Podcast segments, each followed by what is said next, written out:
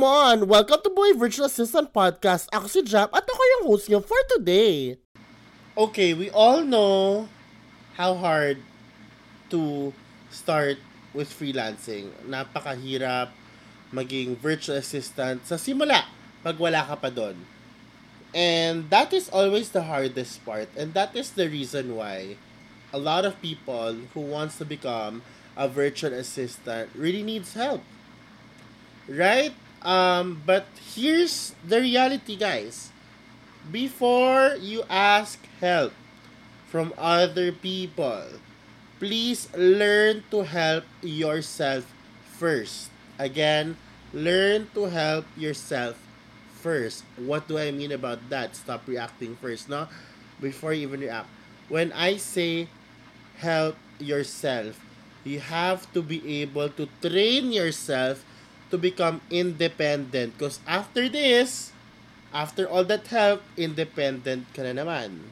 Okay? Mag-isa ka lang sa gerang ito. But, okay, we can give you all the help. We can give you this free learning center that I have which is by the way linked below in the description box. Okay?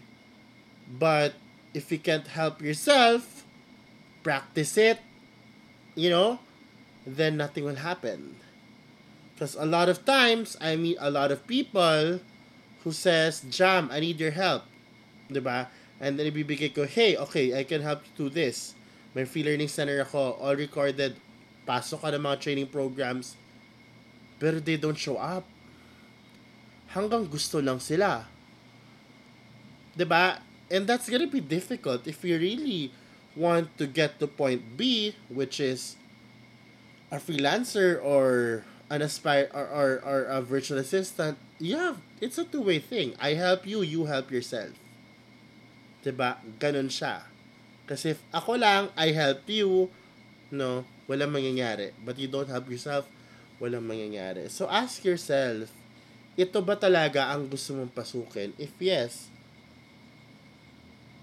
would you be um, open to go through all this process, to go through all these hardships, these struggles?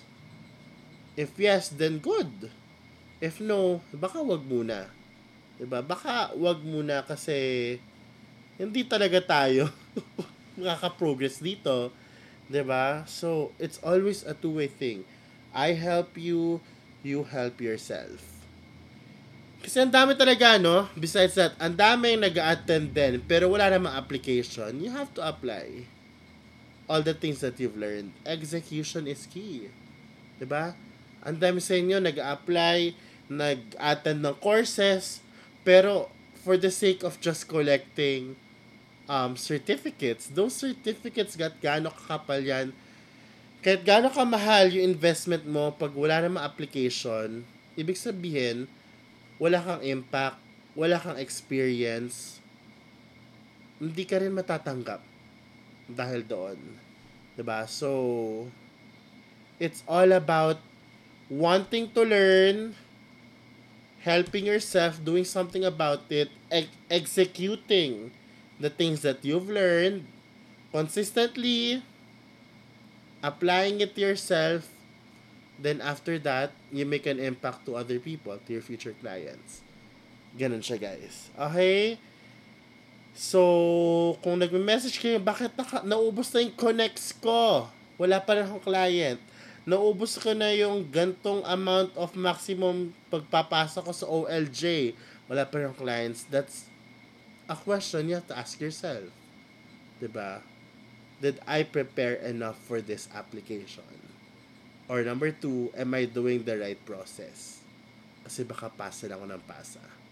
Suntok sa buwan na lang kumakakuha ng client. Okay, so, let's be intentional. Okay, and let's be realistic.